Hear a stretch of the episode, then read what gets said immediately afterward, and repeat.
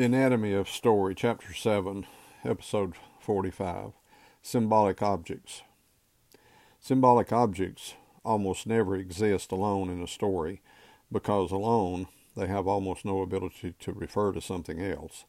A web of objects related by some kind of guiding principle can form a deep, complex pattern of meaning, usually in support of the theme.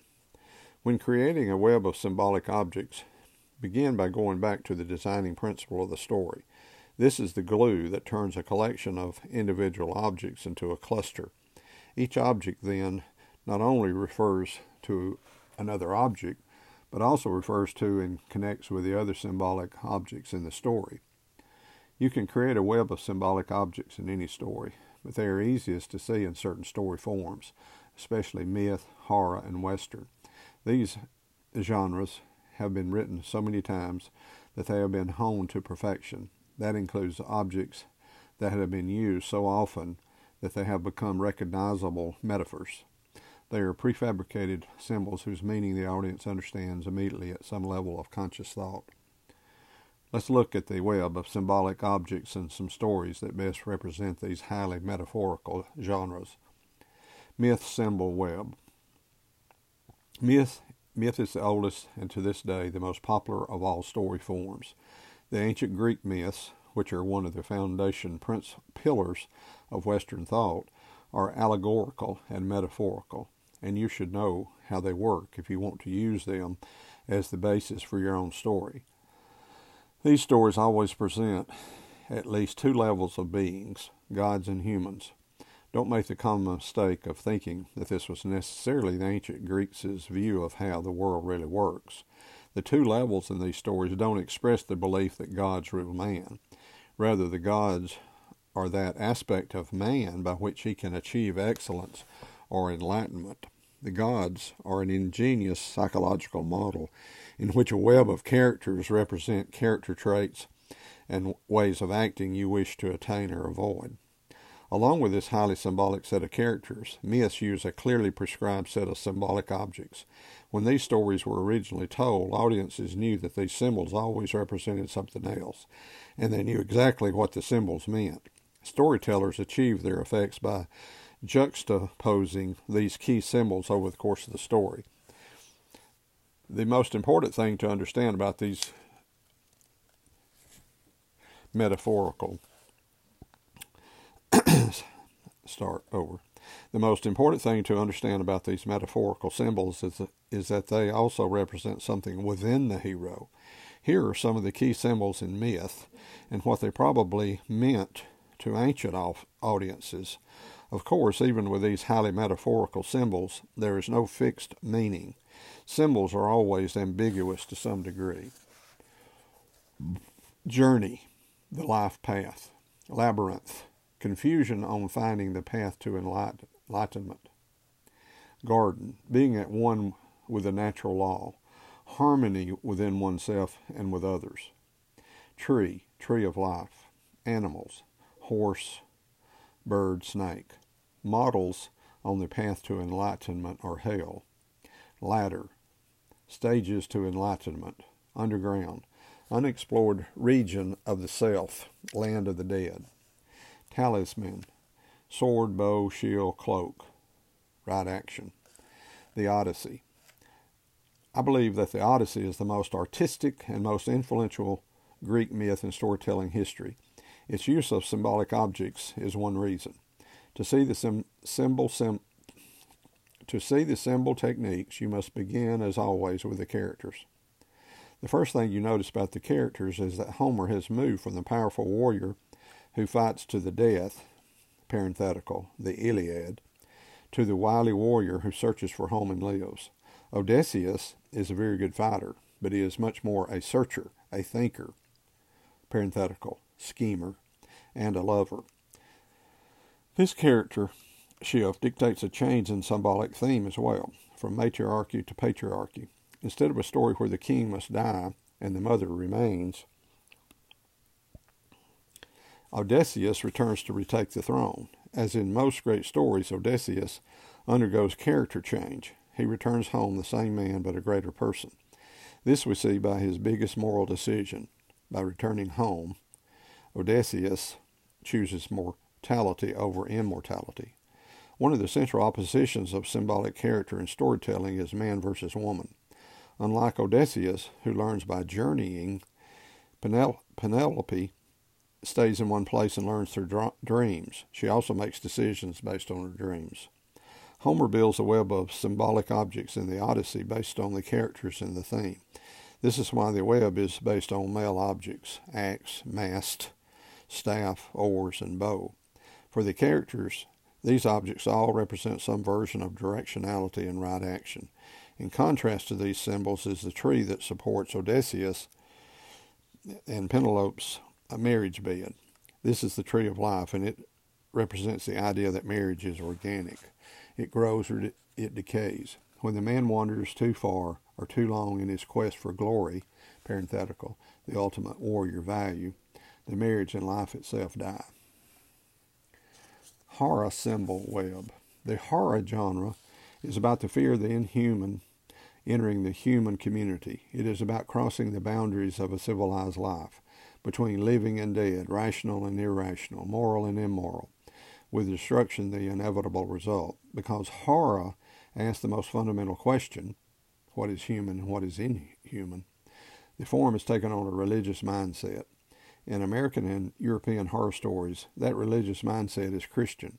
As a result, the character web and symbol web in these stories are almost completely determined by Christian cosmology. In most horror stories, the hero is reactive, and the main opponent, who pushes the action, is the devil or some version of the devil's minion. The devil is the incarnation of evil, the bad father, who will lead humans to eternal damnation if not stopped. The moral argument in these stories is always couched in simple binary terms the battle between good and evil. The symbol web also starts with a binary opposition, and the symbolic, visual expression of good versus evil is light versus dark. The primary symbol on the light side is, of course, the cross, which has the power to turn back even Satan himself. The dark symbols are often different animals. In pre Christian myth stories, animals like the horse, stag, bull, ram, and snake were symbols of ideals that would lead a person to right action and a higher self. In Christian symbolism, those animals represent evil action. That's why the devil is horned. Animals like the wolf, ape, bat, and snake represent the lifting of sanctions, the success of passion in the body, and the path to hell. And these symbols exert their greatest power in darkness. Dracula.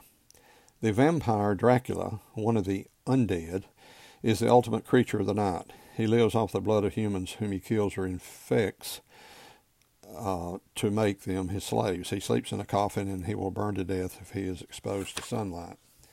Vampires are extremely sensual. They gaze longingly at the bare neck of a victim and they are overwhelmed by their lust to bite the neck and suck the blood. In vampire stories like Dracula, sex equals death, and the blurring of the line between life and death leads to a sentence far worse than death, which is to live in an unending purgatory, roaming the world in the dark of night.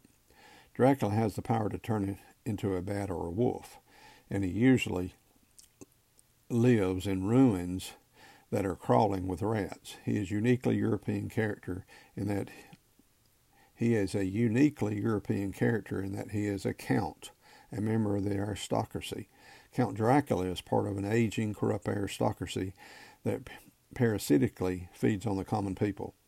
Dracula is extreme powerful at night, but he can be stopped if someone knows his secret. He shrinks at the sight of the crucifix and burns when sprayed with holy water. Other classic horror stories that play with this symbol set are The Exorcist and The Omen.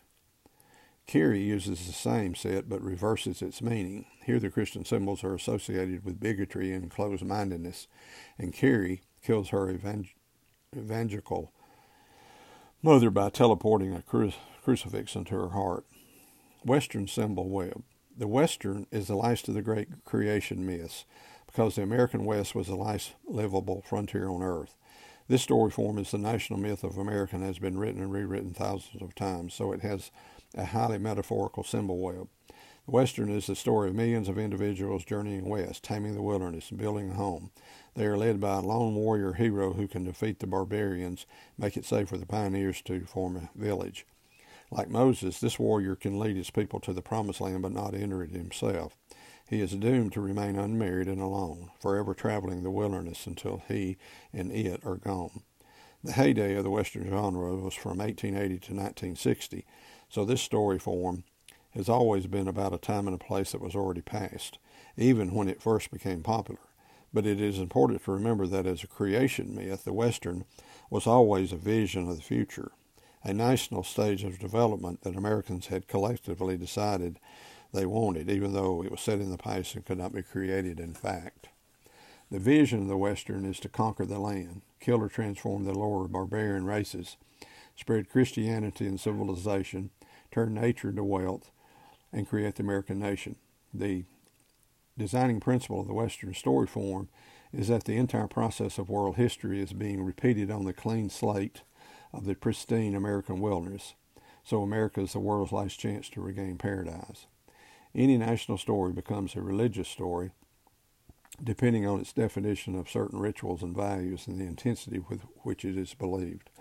Not surprisingly, such a national religious story produces a highly metaphorical symbol web. The symbol web of the Western begins with a horseman. He is both hunter and warrior, and he is the ultimate expression of the warrior culture. He also takes on certain features of the English national myth of King Arthur. He is the natural knight, a common man of pure and noble character, who lives by a moral code of chivalry and right action, parenthetical, known as the Code of the West. The Western hero does not wear armor, but he wears the second great symbol of the symbol web, the six gun. The six gun represents mechanized force, a sword of justice that is highly magnified in power. Because of his code and the values of the warrior culture, the cowboy will never draw his gun first, and he must always enforce justice in a showdown in the street where all can see. Like the horror story, the Western always expresses binary values of good and evil. These are signaled by the third major symbol of the web, the hat. The Western hero wears a white hat. The bad man wears black. The fourth symbol of the form is the badge, which is in the shape of another symbol, the star. Western hero is always the enforcer of right, often to his own detriment, since his violence usually ostracizes him.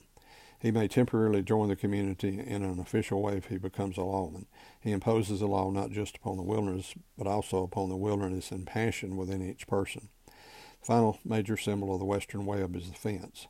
It is always a wooden fence, slight and fragile, and it represents the skin deep control the new civilization has over the wilderness of nature and the wildness of human nature. The Western symbol web is used to great effect in stories like the Virginian stage stagecoach, my darling Clementine, and the most schematic and metaphorical of all westerns, Shane. Let's look at the story Shane.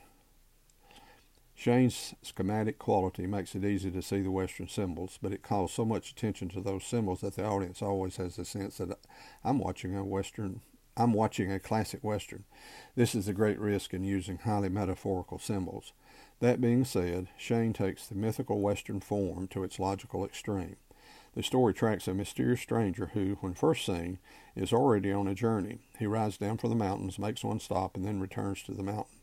The film is a subgenre I call the traveling angel story, which is found not only in westerns but also in detective stories, the Hercule Poirot stories, comedies like Crocodile Dundee, Amélie, Chocolat, Good Morning, Vietnam, and musicals, Mary Poppins, The Music Man.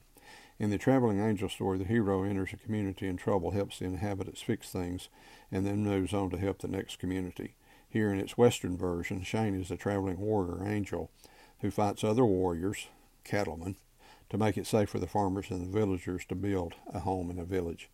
Shane also has a highly symbolic character web. There's the angel like hero versus the satanic gunslinger, the family man farmer, named Joseph, versus the grizzled, ruthless, unmarried cattleman, the ideal wife and mother, named Miriam, and the child, a boy worships the man who is good with a gun.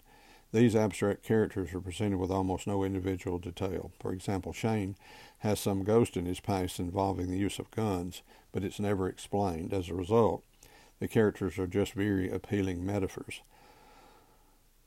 All the standard Western symbols are here in their purest form. The gun is crucial to any Western, but in Shane, it's placed at the center of the theme. The film asks the question by which every man in the story is judged Do you have the courage to use the gun? The cattlemen hate the farmers because they put up fences. The farmers fight the cattlemen so they can build a real town with walls and a church. Shane wears light buckskin. The evil gunslinger wears black. The farmers buy supplies with which they can build their homes at the general store, but the store has a door that opens into the saloon where the cattlemen drink and fight and kill. Shane tries to build a new life of home and family when he's in the general store, but he can't help being sucked into the saloon and back to his old life as a lone warrior who is great with a gun. This isn't to say that Shane is a bad piece of storytelling. It has a certain power precisely because its symbol web is so clean, so well drawn. There is no padding here, but for that same reason, it feels like a schematic story with a moral argument that is just this side of moral philosophy, as almost all religious stories are.